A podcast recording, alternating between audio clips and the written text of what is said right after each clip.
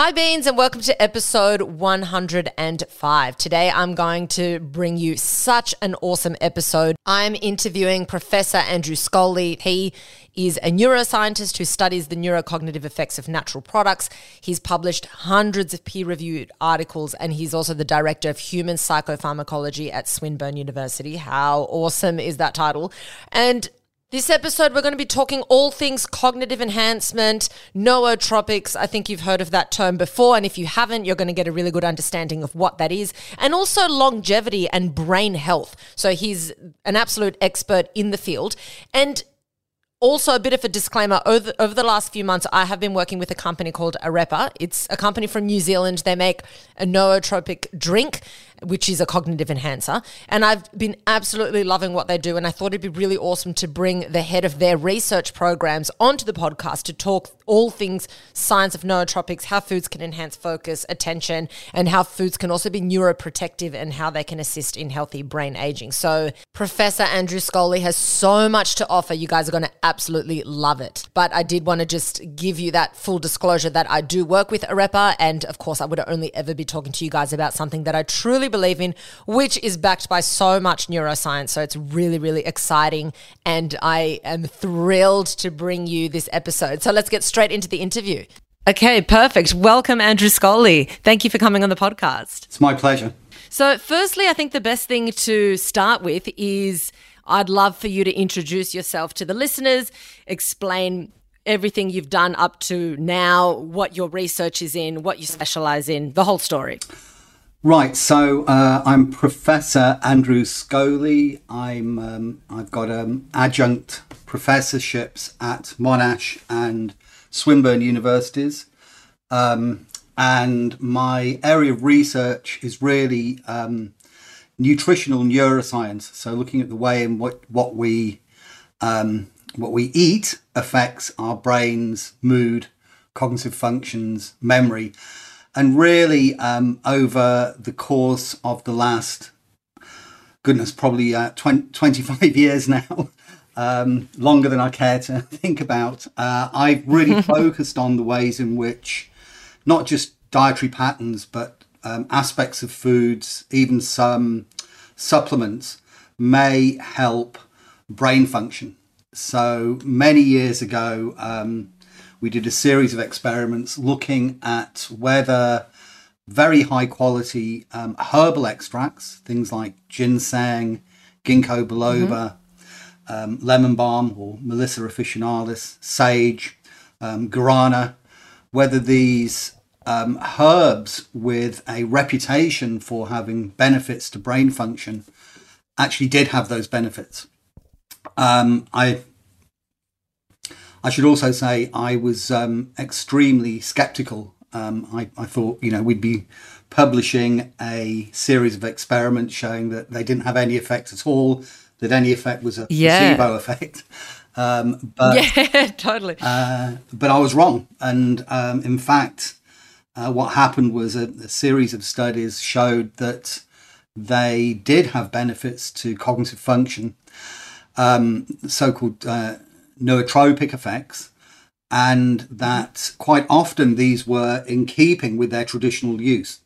So um, things like um, an example would be something like rosemary, which is mentioned actually in uh, in Shakespeare in King Lear as improving memory. Mm. Actually, we found it did improve memory, and these were really high quality studies in that they were um, very, very carefully controlled, uh, which meant that they could be published in pretty high impact journals as well. So um, mm-hmm. we were lucky that they were very you know, watertight in terms of having a good placebo that you know the, everyone was blinded to the condition, etc. And we used yeah. we used standardized tests of memory and attention, etc. I find that fascinating, and I find what's so interesting is sometimes people just did know best back years ago, hundreds of years ago, and you look at like ancient remedies, even like Chinese medicine, all of that, and you think these people just knew what they were doing. And I think we've overcomplicated things a lot. Yeah, it's interesting. I think probably that um, that mental function, in a sense, is probably a special case because um, if you if you for example if you get a bruise and you rub some you know exotic tincture onto the onto the bruise it's going to go away. Mm. And it will go away whether or not you've used that that application or not. S but i think with That's right. Um, with mental function i think there are probably enough people who are there are certain people who seem to be really well calibrated. They're very sensitive to the you know the effects of things like recreational drugs for example. But i think that those mm-hmm. people maybe were able to pick up or um, you know actually realize oh okay I'm, I am actually you know feeling a little bit sharper or I'm remembering things better. My my mind just feels a bit clear um, clearer or I'm feeling a lot calmer uh, after taking things. And probably you know people were experimenting with with what they were um, eating and with you know well the the early kind of herbal herbal medicines. And of course you know nobody's surprised by the fact that there are extracts of plants which affect our mental function things like um, you know cocaine and uh, cannabis Sure. etc um, m- morphine opiates um, those sort of drugs, of course, um, alcohol is often fermented from plant material, so nobody has any issue with those. And I guess it's just um, it's a similar idea, but this is more cognition enhancement. So, can we talk about nootropics, what that is, and is there a difference between nootropic and a cognitive enhancer? Um, the short answer is no. the uh, the this there are sort of quite a few different definitions of nootropic, but the one that we use is just any substance which has the potential to impro- improve um, cognition. And I think that's Yes. that's a definition that um, the journal Nature uses, or it's close to the definition that the journal Nature uses. So um, it's good enough for them, it's good enough for me. I guess. Yeah. Yeah. And then when we talk about nootropics, is there a difference between ones that improve your cognitive, will enhance your cognitive ability over the course of the next couple of hours or the day, or then something that's neuroprotective as well and something that's more long term? That's a really excellent question, and um, yeah, I mean, we we tend to think about um, we tend to think about substances which improve cognition acutely. So, you know, following a single dose, I guess, you know, the most uh, widely used example of that would be caffeine, where we know that you know people Yep. will take caffeine and uh, you know half an hour later it kicks in and there's a kind of you know has a half life of four or five hours then it's eliminated um, and, and that would be a you know really clear example of um, an acute cognitive enhancer or nootropic. And that is um, you know examples of that. Other examples would be um, things like uh, methylphenidate or, or Ritalin as it's known as um, and um, yeah, a few others. Modafinil is kind of a widely used acute cognitive enhancer or nootropic at the moment. Um, and then the the other um, aspects of that which we were talking about, which in a sense is is actually something that uh, myself and other colleagues have been working on more recently, are substances which, if you take them over a period of time, whether that's weeks or months or or even longer, protect the brain against cognitive decline and possibly even dementia, which is a really um, exciting Yeah. area.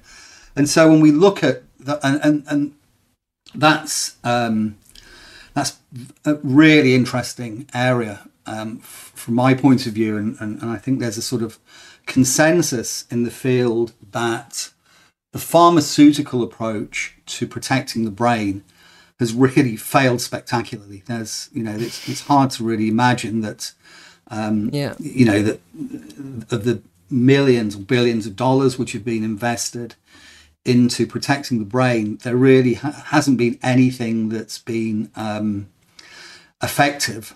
Um, there haven't been any blockbusters for the brain f- since really, you know, 1990, where uh, a class of drugs emerged um, for for al- treating Alzheimer's disease. They're called the Yep. uh, cholinesterase inhibitors, but eff- effectively what they do is they they prevent uh, one of the signaling molecules in the brain from being broken down. This this molecule called acetylcholine, which we know um, is depleted in Alzheimer's disease. But even those drugs, even though they've been around for a few decades now, um, they, they might just buy um, a bit of respite for a few months in people with, with mild milder version of the disease. Um, yeah. And, you know, I think it was sort of doomed to failure because the brain is so beautifully sort of balanced with different um, neurotransmitters. You know, it isn't there isn't a sort of one to one correspondence between what one brain chemical does and a behavior. Um, it, it's very you know there's really big interactions between all of the neurotransmitters, and we're finding new neuro- neurotransmitters sort of you know, all the time.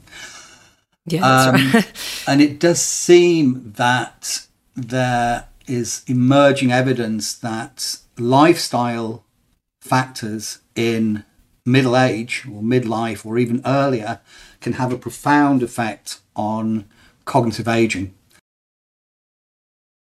And so um, it won't surprise you that, to know that it's the kind of usual suspects which seem to be effective. So um, things like exercise uh, and diet. Um, you know, when I did my my degree in the uh, in the dark ages, um, we were taught that the brain doesn't produce any new neurons after about the age of you know three, maybe.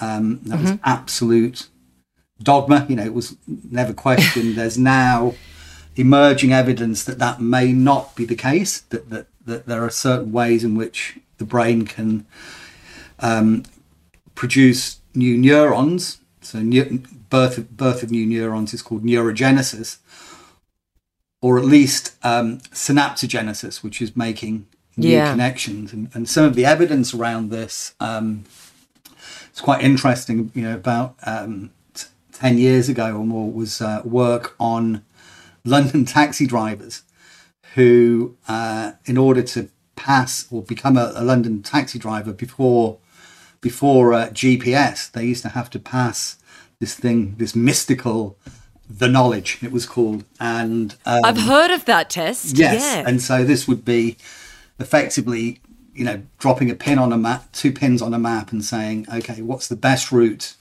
But they didn't have the map in front of them to get from King's Cross to I don't know Fulham or something, and they had to Wow. describe the most uh, efficient route. And so they were really, really working um, their their spatial memory, and the spatial memory is served by an area of the brain called the hippocampus. And it turned out that these London taxi drivers, when they measured the size of the hippocampus, it was bigger than in the rest of the population. So, so you know, although you can't infer causality, you know, it could be that people who just had a bigger hippocampus became taxi drivers. Seem, seems a bit unlikely compared to the other way around. Weird. and so the hippocampus is really important for memory.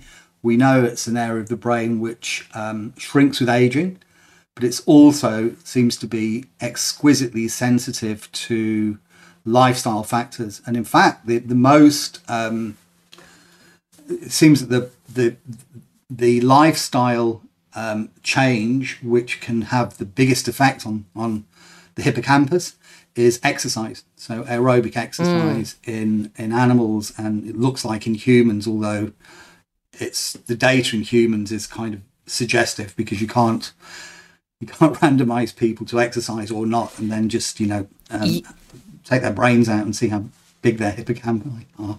That's right. Yeah. And it's also, I think, like you were saying before, like what's causality and what's correlation. Mm-hmm. But is there something there? I was do I was trying I was reading up a little bit on this recently about exercise and the increase of neurotrophic factors like brain derived neurotrophic factor and things like Absolutely. that. Is does that have the, an Yeah. impact on the so, size? So, um, brain derived neurotrophic factor, or um, uh, BDNF, as you, um, is yeah, it's, it's it's certainly one of the major stimulators of synaptogenesis and possibly neurogenesis. The neurogenesis is a, is still a little bit controversial. It's sort of there are it goes through um, as as many things in, in science, it goes through these sort of waves of evidence for and against. Um, yes. So, but yes, you're absolutely right. So, so we know that e- exercise um, makes uh, BDNF increases circulating levels. So there's a really nice model for that. And then the other um, lifestyle factor which seems to be important is diet. So this is um, uh, you know a, a really sort of emerging area showing that uh, well there's, there's two aspects to it actually one is the the sort of the side where when we look at a what's considered to be a good or a prudent diet a diet with you know lots of um, brightly coloured and vegetables and green leafy vegetables particularly the, this so-called mediterranean style diet with um, few processed meats more more whole fruits oily fish lots and lots of vegetables, um, very, you know, if, if anything, just a very small amount of red wine, uh, cooking with extra virgin olive oil.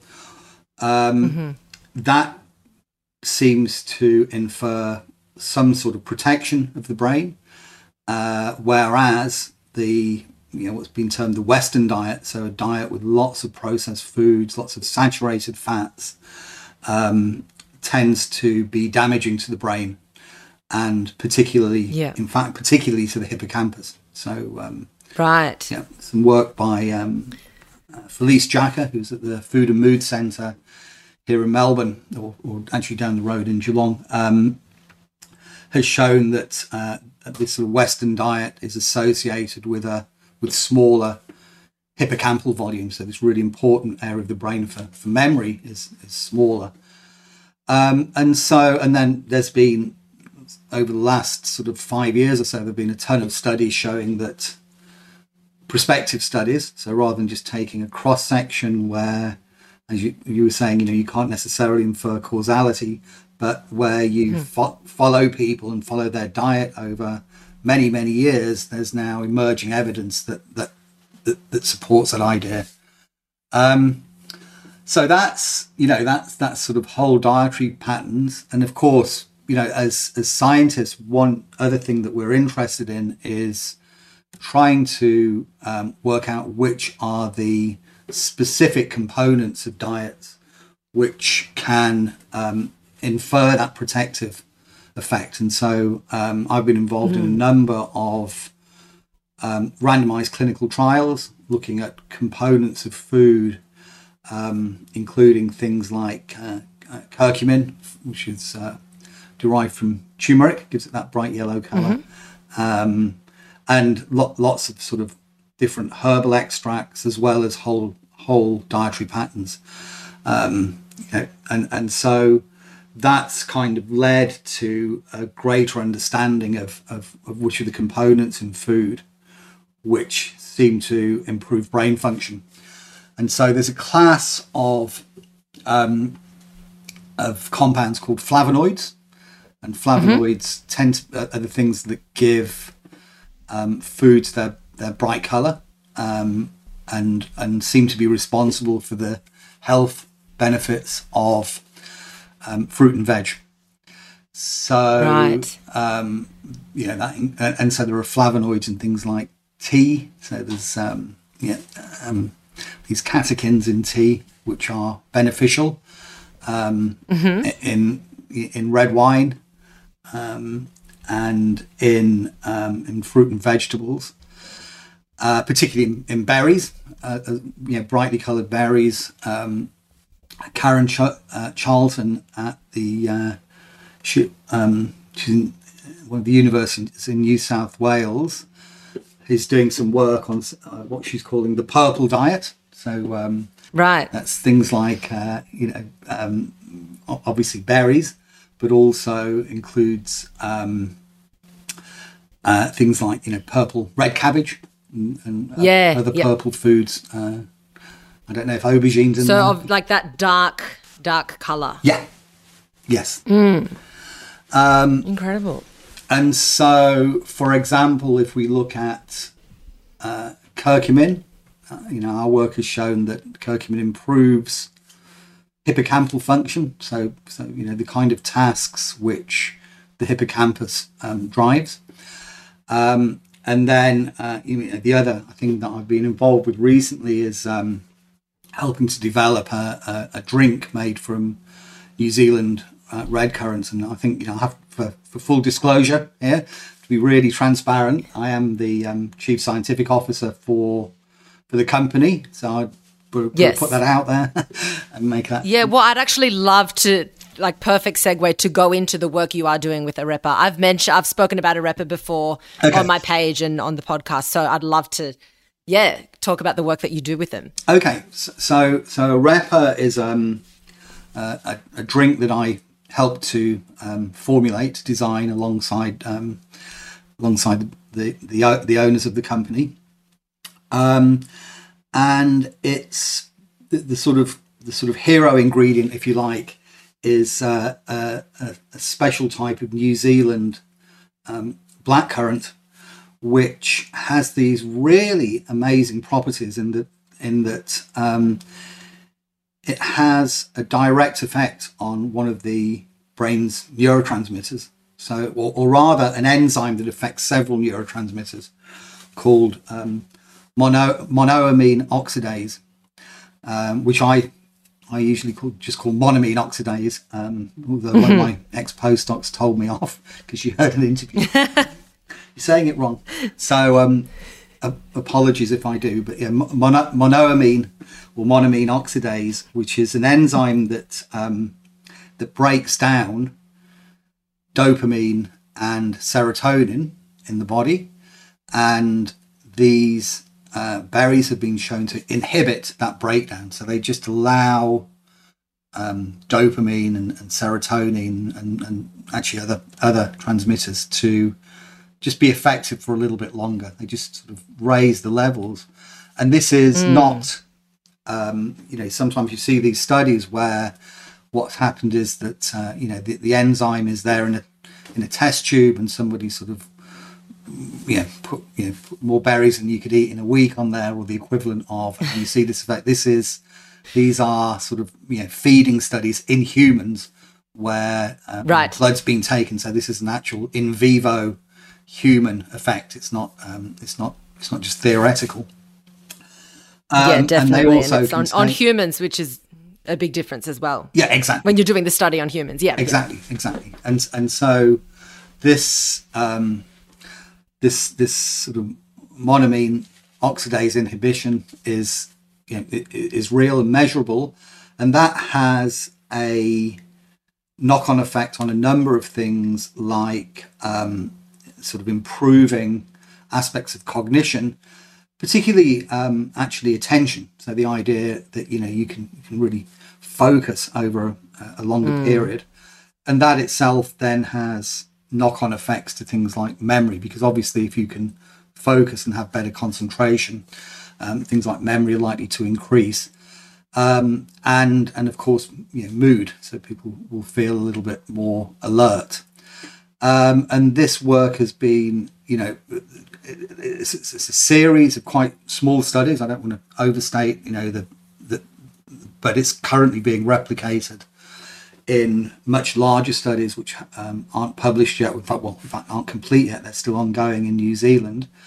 Um, and um, so, so you know, it's really exciting. And the other, and they also um, contain really high levels of vitamin C, which, which um, mm-hmm. benefits, of course.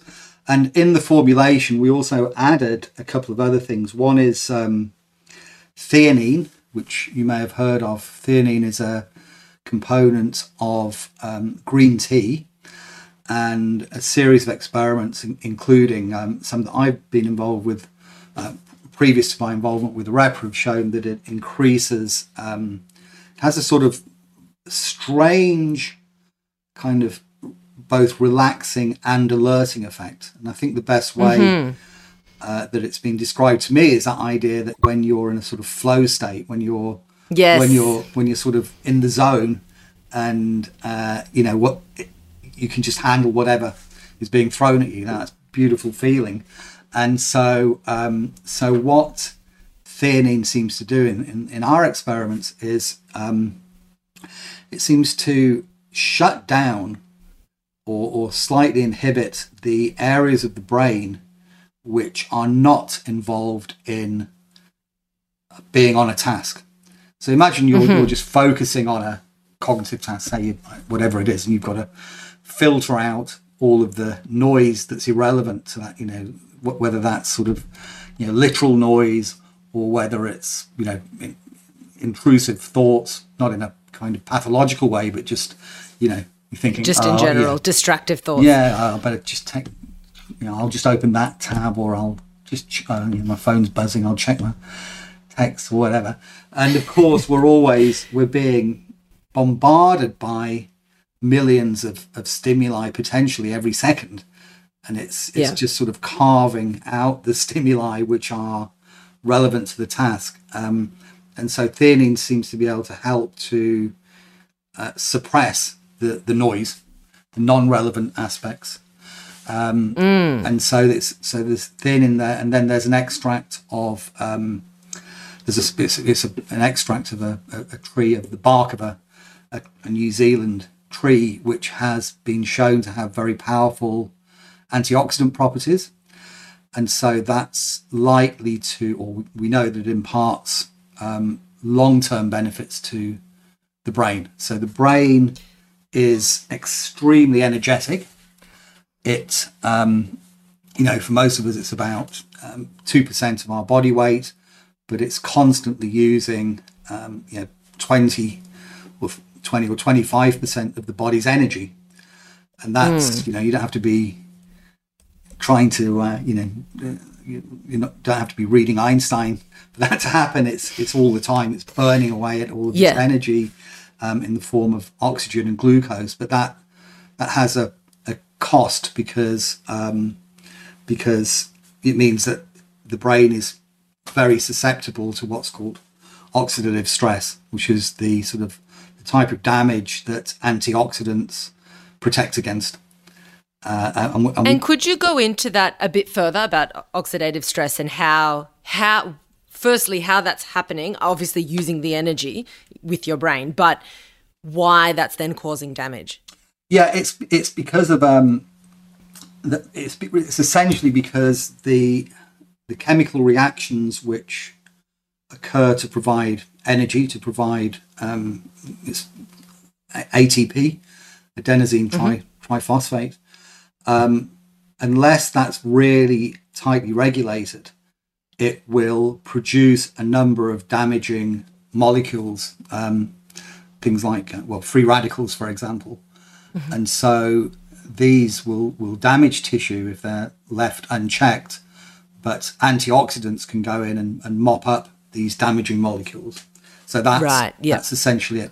And then the other side of it, which is quite interesting, is that even though the brain uses that really high level of um, of energy, it doesn't store glucose, or it stores very mm-hmm. negligible stores of glucose in the form of a, a molecule called, called, glycogen. So, in um, tissue like like muscles or the liver, we have these stores of this this molecule glycogen, which is like um, big sort of candy floss type of molecule with branched bits of, of glucose, of sugar, and that can be kind of broken off and used to meet ongoing energy demands. Um, you mm-hmm. know, eventually it will be depleted, which is why you will get, you know, a cramp, for example, if you, you know, if you sort of exercise, you know, your, your legs too much if you're not used to it. But um, mm-hmm.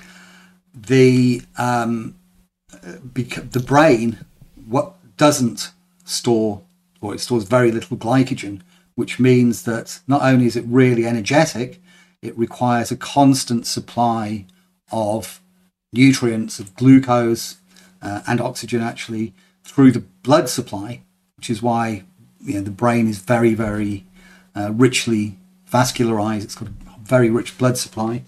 Um, you know, the, you may know that you know the brain is actually sort of if you open up a skull, it actually looks pink rather than grey because of all the mm-hmm. blood vessels there.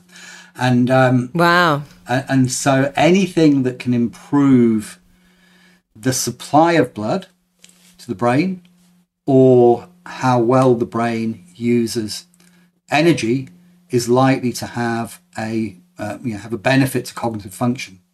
And it turns out that many of these flavonoids that I referred to earlier do improve blood flow, including to the brain. Right. So, so this whole this whole um, kind of model can be seen in terms of supply and demand to the brain. When the brain is demanding more energy, which it does when you know it's actually a really interesting phenomenon that that kind of um, feeling that you get of, of mental effort when you when you can almost feel that there's you know there's a strain brain strain something is Yeah. uh, is actually does correspond to the brain using more energy uh, and you know this is how a lot of imaging studies work actually uh, imaging methods work where um, you know it actually measures the turnover of um, things like glucose and that's how say PET scanning works. Um, and so um, the yeah and, and so we think that this is part of the mechanism. So a lot of these flavonoids um, things like uh, curcumin and, and flavonoids in tea and in berries are known to improve blood flow to the brain and we think that that could be Yeah. the mechanism by which they work acutely and then their sort of neuroprotection that they infer um, probably comes from things like having anti-inflammatory effects um, and antioxidant effects. Yep. Yeah. And so, well, yeah, that's exactly what I was about to ask you. How it's it it makes sense then then if you're increasing the blood flow, you're getting those acute effects, but then you're going to be improving your brain health overall, connectivity, things like synaptogenesis that you were talking about before. And also this kind of I've spoken about on my podcast before this cognitive reserve, the idea of mm. cognitive reserve and what you were talking about with exercise, you know, diet, always using your mind. And I guess if you're taking things that are like nootropics, they're going to I guess increase that side of cognitive reserve where you're using your mind, problem solving, focusing on a task, and Yeah. that then would improve. Yeah, absolutely. Um, so um, that yeah, I mean, uh, yeah, you, you you put it extremely well. This idea that there's this by using the brain, um, you know, by engaging in um, you know sort of new new challenges, new mental ch- challenges, or you know, the, I guess the famous um, examples of things like learning a new instrument or doing a lot of crosswords and Sudoku or a, a different language seems to build up this kind of um, this sort of shield a bit that has to be chipped away before before um, the sort of core functions go. And yeah that and that's sort of termed cognitive reserve. And actually it's re- very interesting um, what uh, when you when you talk about that in the context of also taking um, you know something that might benefit the brain uh, one of my colleagues actually did a study um, on a, um, a a plant extract called Bacopa, Bacopa monnieri, which is um, a, a herb that's been been around in um, um, Ayurvedic medicine, so Indian medicine for, for centuries. And there's a one, or well, actually there's a couple, but a very very highly standardized extracts. And he showed that um, administering Bacopa in combination with um, cognitive training actually increased a, a brain marker of synaptogenesis in humans. So again, it's a single study; it needs to be replicated. But um, yeah, that was my, my colleague Con Stough who, who ran that, that study. So um, yeah, there's there's definitely something in there, and I think this idea of um, of um, uh, multimodal kinds of um, approaches to to staving off cognitive decline is is really gaining a lot of traction at the moment. So um, in Finland, there's an ongoing study called uh, the Finger Trial, and that's been looking at a combination of things. So diet, exercise, um, you know, socializing, meditation, etc., to try and you know get get a, you know, everything. The idea being that there's this sort of almost a, a kind of fail safe. And in fact, my, uh, another colleague is leading a trial that I'm I'm also involved in called the MedWalk trial. Um, this is mm-hmm. running out of Swinburne University along with uh, the University of South Australia. And um, trial is looking at a combination of Mediterranean diet and exercise in people who are in um, you know, residential homes. So these are right. sort of uh, senior people who they, they they don't have cognitive decline or dementia, but they're kind of when people move into these sort of facilities, they they seem to be at higher risk. Um, so so this is a big government funded trial which is actually looking at how many of these people convert to dementia. So looking at looking at reducing the risk of, of dementia through this, what could be an incredibly simple intervention. You know, it's it's literally yeah Mediterranean diet and walking every day. So or a few times yeah. a week. Why why do you think that these people are at a higher risk? Is it because they're they just slow down? Is it that idea that yeah, they're retired, I mean, I, they've slowed down? I, it's not really known. It might be something to do with a, a sudden change of, of, environment. So it could be mm-hmm. this, um, or and and also a slightly unchanging environment as well. We know that um, in order for memories to um, you know to be effectively formed, we need what are called um, um, event boundaries, which is mm-hmm. why, for example, um, over the last couple of years, it's really hard to pinpoint when things have happened in time because we've had a pretty unchanging environment.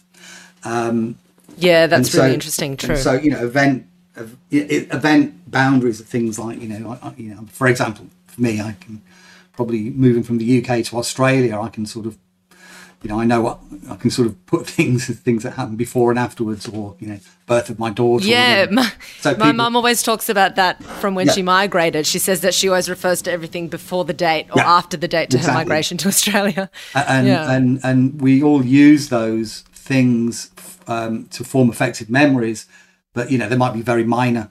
You know, might might be very minor events. You know, could just be, you know, was that before or after I went to the supermarket on Tuesday or something. Mm-hmm. You know, it's mm-hmm. not. It's so to a lesser extent we can use those trivial um, or l- less momentous kind of events.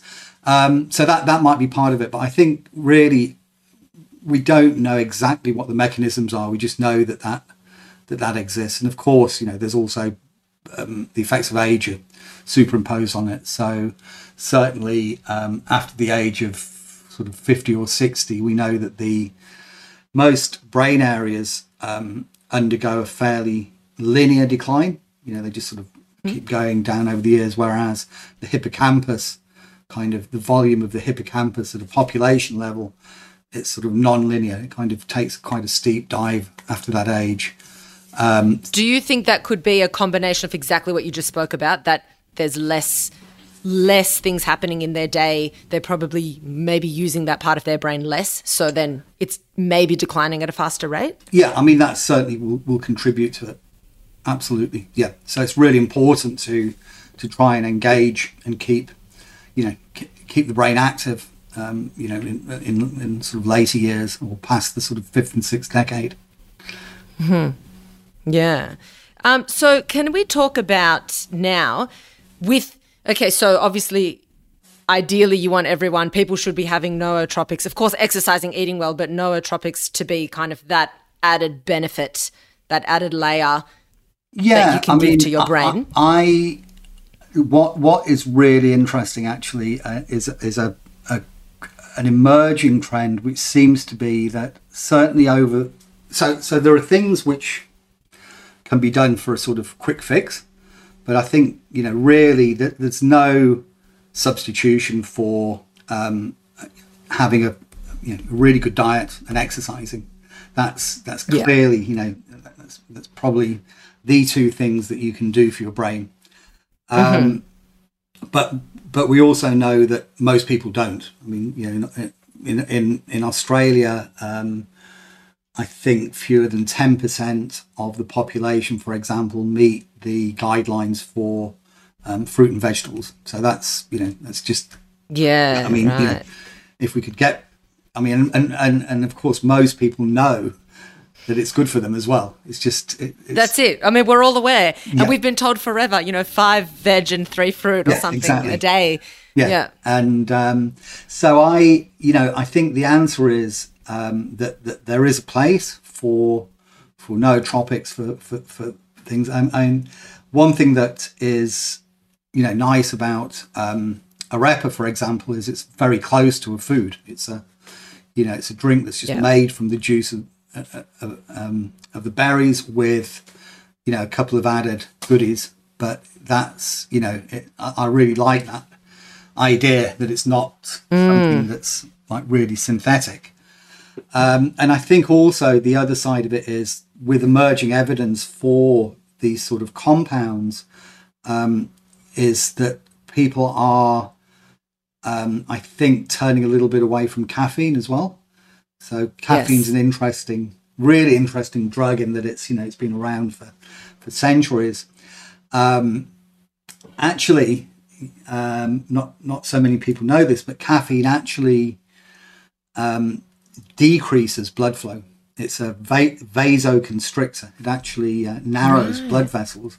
So there are two. It has two actions. One is as a one is a pure chemical reaction where it sort of props up um, certain neurotransmitters uh, that are involved in sort of waking up the brain. So that's purely chemical, and then it's also a vasoconstrictor. So that so basically the chemical there's a kind of fight between the chemical and the blood flow effects where the chemical effect wins, but that Yes. has consequences in that there's there's um there's a sort of blood vasoconstricting effect. So you know it might be that- That's really interesting. yeah, yeah. And so, um, what, what's also interesting is that many of the ways in which we um, consume caffeine is in combination with a vasodilator.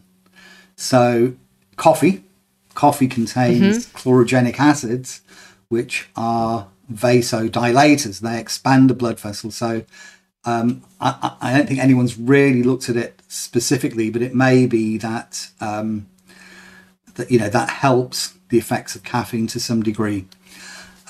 Yeah. But, but I've, I mean, I've seen evidence, for example, showing a reduction in blood flow from caffeinated coffee, but a, a, an increase in decaffeinated coffee. That's so. So, what do you, for all the big coffee drinkers out there, do you think there's a bit of a limit on what on what they should be drinking every day? Yeah, look, I think um, this is an area where you're probably aware that uh, from the headlines, it's sort of, you know, you can read, um, you know, coffee's good, coffee's good for you and coffee's bad for you in, in the same week in the same newspaper.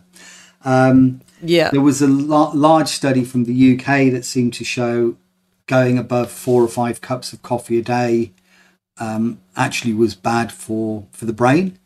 Um, but, but there seemed to be it seemed to be driven by a few people who were you know consuming a very large amounts. Um, so you know I think the uh, the guidelines from EFSA, which is the European Food Standards Agency, suggests that um, you should limit your input to 400 milligrams a day.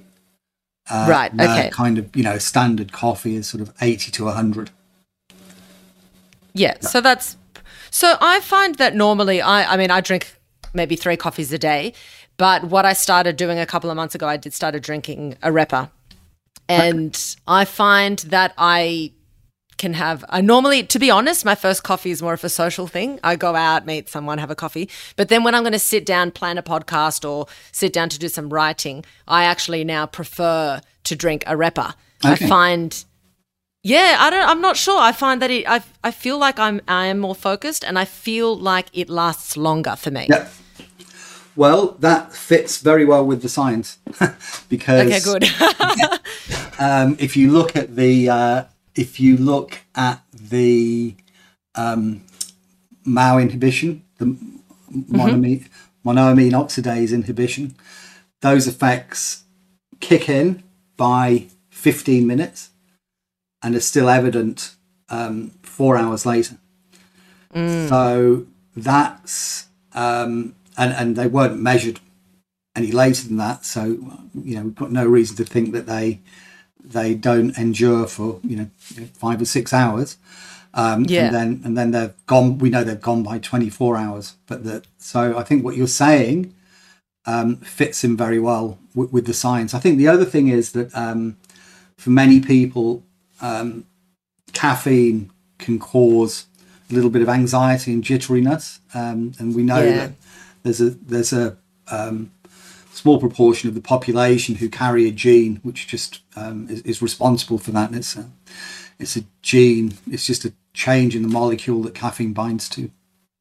Oh, that's so interesting. Yeah, because I know some people that one cup they can handle, the second cup it's game over for Yeah. the rest of the day. They just they they can't do it. Their heart is racing, Yeah, and other Well- people are unaffected by that as far as anxiety goes. Yeah, so so there's a um, there's a, a, change, a, a, what's what we call a polymorphism. It's just a change in the sequence of um, of um, uh, of uh, nucleotides in the gene that code for um, it's called the aden- adenosine receptor.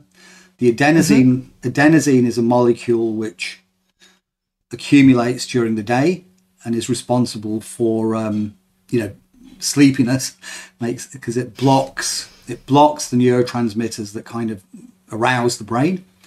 And so adenosine sort of accumulates during the day and it, and it stops those um, it sort of inhibits those, those neurotransmitters. So you know eventually we go to sleep and um, caffeine inserts itself into the same receptors as adenosine, but it doesn't have an effect. It's like um, it's like putting a key in a lock, but snapping the end off it, so you can't put the proper key in.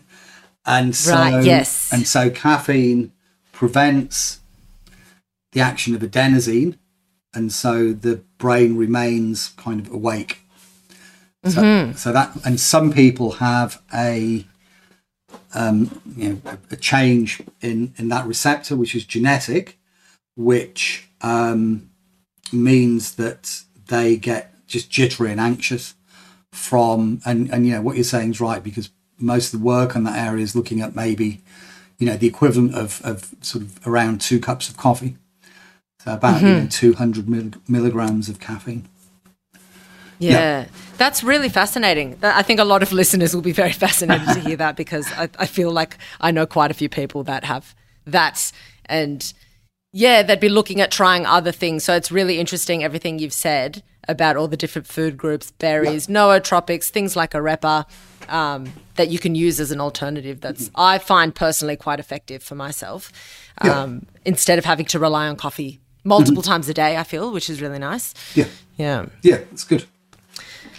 Well, thank you so much. I really appreciate you coming on talking about that. That was incredible. I've got so much to unpack as well. Every time you were saying something new, I'm thinking, oh, I could do like a, I could so go into that one topic and do a whole episode on that. But that was really incredible. So I appreciate that. Appreciate your time. Okay, thanks. I enjoyed it. Really, really excellent questions. Guys, thank you so much for tuning into today's episode. I loved speaking with Professor Andrew Scholey. He's obviously so knowledgeable, but there's also so much food for thought. Pardon the pun, um, with everything to do with nootropics and cognitive enhancement. And for me, I was literally, as the episode's going, he's mentioning so many things that I'm like, oh my God, I can do an episode on this, on that, on that. So, yeah, really excited for all the episodes that are going to come from what I gathered from this episode. So I hope you guys really enjoyed that and have an amazing week. As always, be kind to yourselves, be kind to your brains. Don't take shit from anyone, and especially don't take shit from yourself. Danke!